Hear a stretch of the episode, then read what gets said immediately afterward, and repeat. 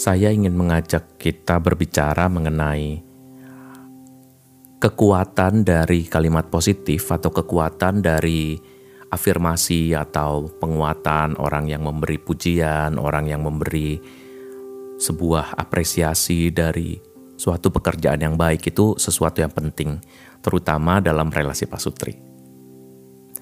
Saya Romo Alexander Erwin Santoso MSF.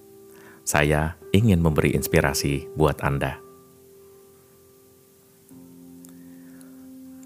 Teman-teman pasutri dan saudara-saudari yang dikasih oleh Tuhan, suatu apresiasi atau apa yang disebut dengan pujian atau orang memberi penguatan-penguatan, afirmasi dari suatu kegiatan yang baik itu sesuatu yang sangat penting ya.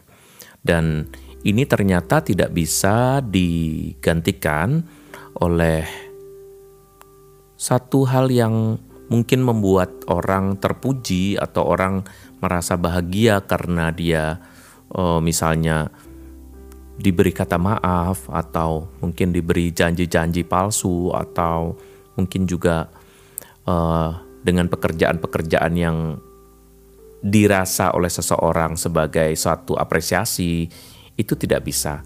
Yang saya maksudkan adalah bahwa kita harus memberi apresiasi atau kita harus memberi juga satu pujian atau peneguhan dari apa yang baik yang sudah dilakukan oleh salah satu anggota keluarga kita atau terutama pasangan sendiri.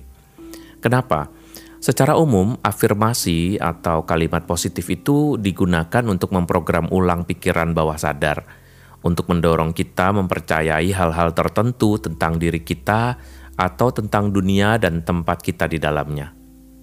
Jadi, untuk program ulang ini, orang akan didorong untuk mempercayai hal-hal yang sudah terdapat dalam diri dia. Misalnya, bahwa dia itu adalah seorang yang cantik, dia adalah seorang yang uh, bagus. Nah, itu harus diulang. Sesuatu yang uh, dikatakan, sesuatu yang baik yang sudah uh, diberikan oleh orang lain, itu akan menjadi peneguhan dan kalau itu dijadikan berulang-ulang maka uh, si orang yang diberi pujian ini akan memperoleh peneguhan bahwa dalam pikirannya atau alam bawah sadarnya bahwa dia itu bisa melakukan sesuatu yang baik. Bahwa dia memang benar-benar baik seperti yang dipikirkannya. Bukan seperti yang dipikirkannya sendiri tapi sesuatu yang memang juga ternyata dipikirkan oleh orang lain.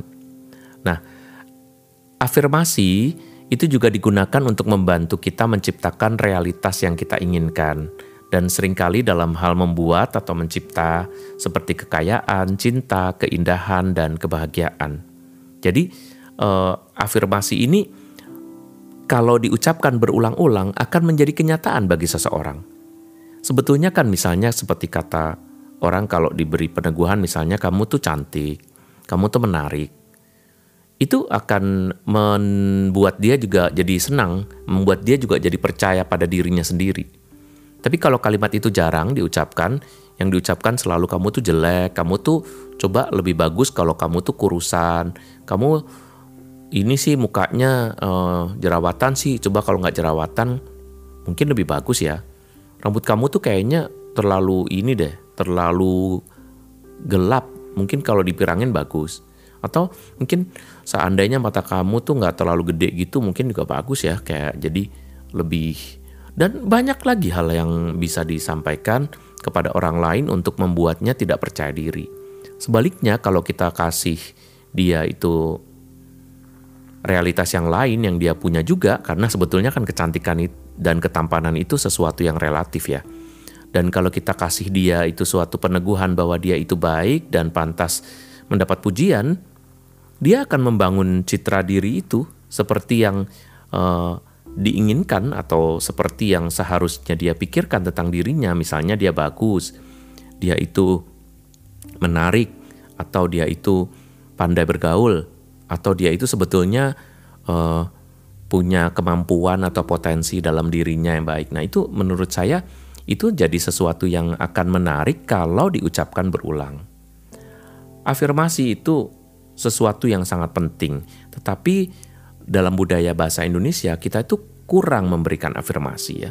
Kita kurang memberi pujian, Karena budaya kita itu lebih budaya evaluatif.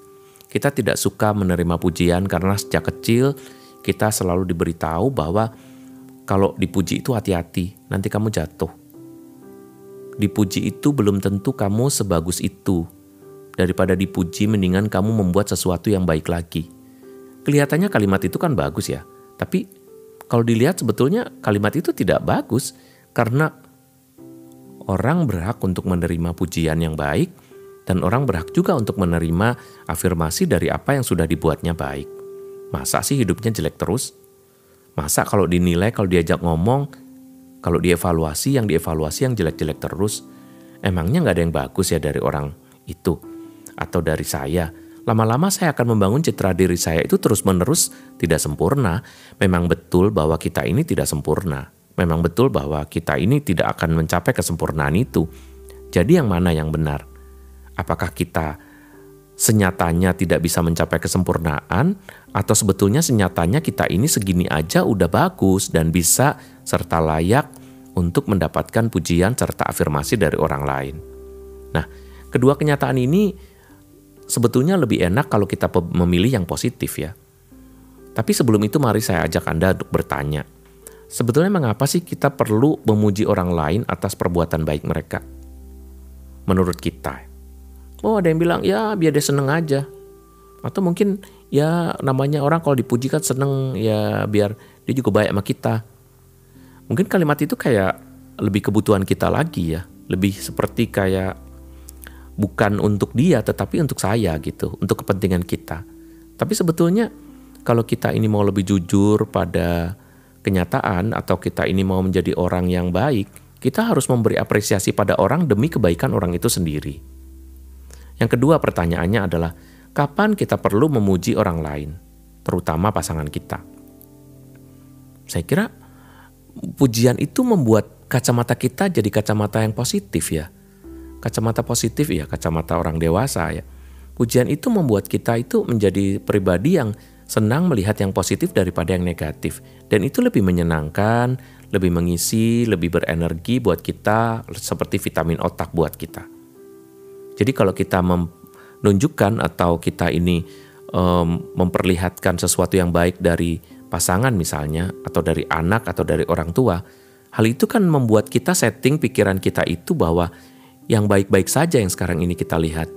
Selain itu menyehatkan orang atau pasangan atau keluarga kita yang sedang kita beri afirmasi, itu juga ternyata menyehatkan diri kita sehingga kita tidak perlu repot-repot mencari yang negatif dan memikirkan yang negatif itu dalam hidup kita. Berapa banyak dalam hidup kita ini memikirkan orang lain dan yang jelek gitu. Oke, mari kita lihat, kita baca dulu ada ternyata dalam kitab suci dalam perjanjian baru ya 2 Timotius 3 ayat 1 sampai 2 bilang begini. Akan datang masa yang sukar, manusia akan mencintai dirinya sendiri dan menjadi hamba uang mereka akan membual dan menyombongkan diri, mereka akan menjadi pemfitnah. Kalimat ini didengarnya kan tidak enak ya. Tapi itu disebut suatu masa yang sukar karena manusia lebih mencintai dirinya sendiri. Mereka akan senang membual, mereka senang menyombongkan diri dan menjadi pemfitnah. Kalimat-kalimat ini adalah kalimat-kalimat yang sangat negatif. Tapi asalnya, asal dari kalimat itu sebetulnya adalah berasal dari cinta pada diri sendiri. Yang mau saya katakan di sini adalah untuk memberi afirmasi pada orang lain, kita harus mencintai orang lain. Kita harus mencintai sesama dulu. Tanpa kecintaan pada sesama atau tanpa apa kerinduan pada kita untuk menyenangkan hati sesama, barangkali kita akan menjadi orang-orang yang menyebalkan ya. Orang-orang yang kalau ketemu jadi berat gitu. Kalau ketemu kita tuh merasa bahwa banyak hal yang menjadi berat karena mungkin kita ini memberatkan kalimat-kalimat kita itu tidak menyenangkan.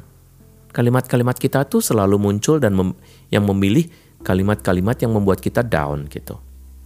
Nah, maka jadilah pribadi yang lebih suka berkata yang jujur, tidak sombong, dan itu semoga dibantu oleh orang lain dengan mengatakan hal-hal yang positif tentang diri kita. Pikiran bawah sadar kita itu memainkan peran utama dalam aktualisasi hidup kita dan mewujudkan keinginan kita. Jadi kalau bawah sadar kita itu mengatakan kita baik, otomatis performa kita, penampilan kita, kepercayaan diri kita juga akan meningkat. Dan itu bisa muncul bukan hanya dalam angan-angan. Apa yang kita yakini tentang diri kita sendiri di tingkat bawah sadar dapat memiliki dampak signifikan pada hasil dari suatu peristiwa. Jadi kalau kita memikirkan diri kita ini sebagai yang baik, sebagai yang percaya diri bahwa kita ini menarik, maka pada saat kita ngomong kita nggak usah takut. Nggak ada sesuatu yang harus diperbaiki. Coba kalau di tengah-tengah masyarakat kita, misalnya yang malu-malu, kita akan melihat bahwa yang malu-malu itu kenapa? Kamu itu baik. Tapi memang gara-gara kamu malu makin jelek gitu. Nah, masyarakat kita lebih memilih dan senang melihat sesuatu yang tidak enak untuk dibicarakan, untuk dijadikan bahan pembicaraan. Tetapi sebetulnya jauh lebih menarik kalau kita melihat sesuatu yang baik dan menyaksikan penampilan yang baik atau presentasi yang baik dari orang-orang yang kita jumpai.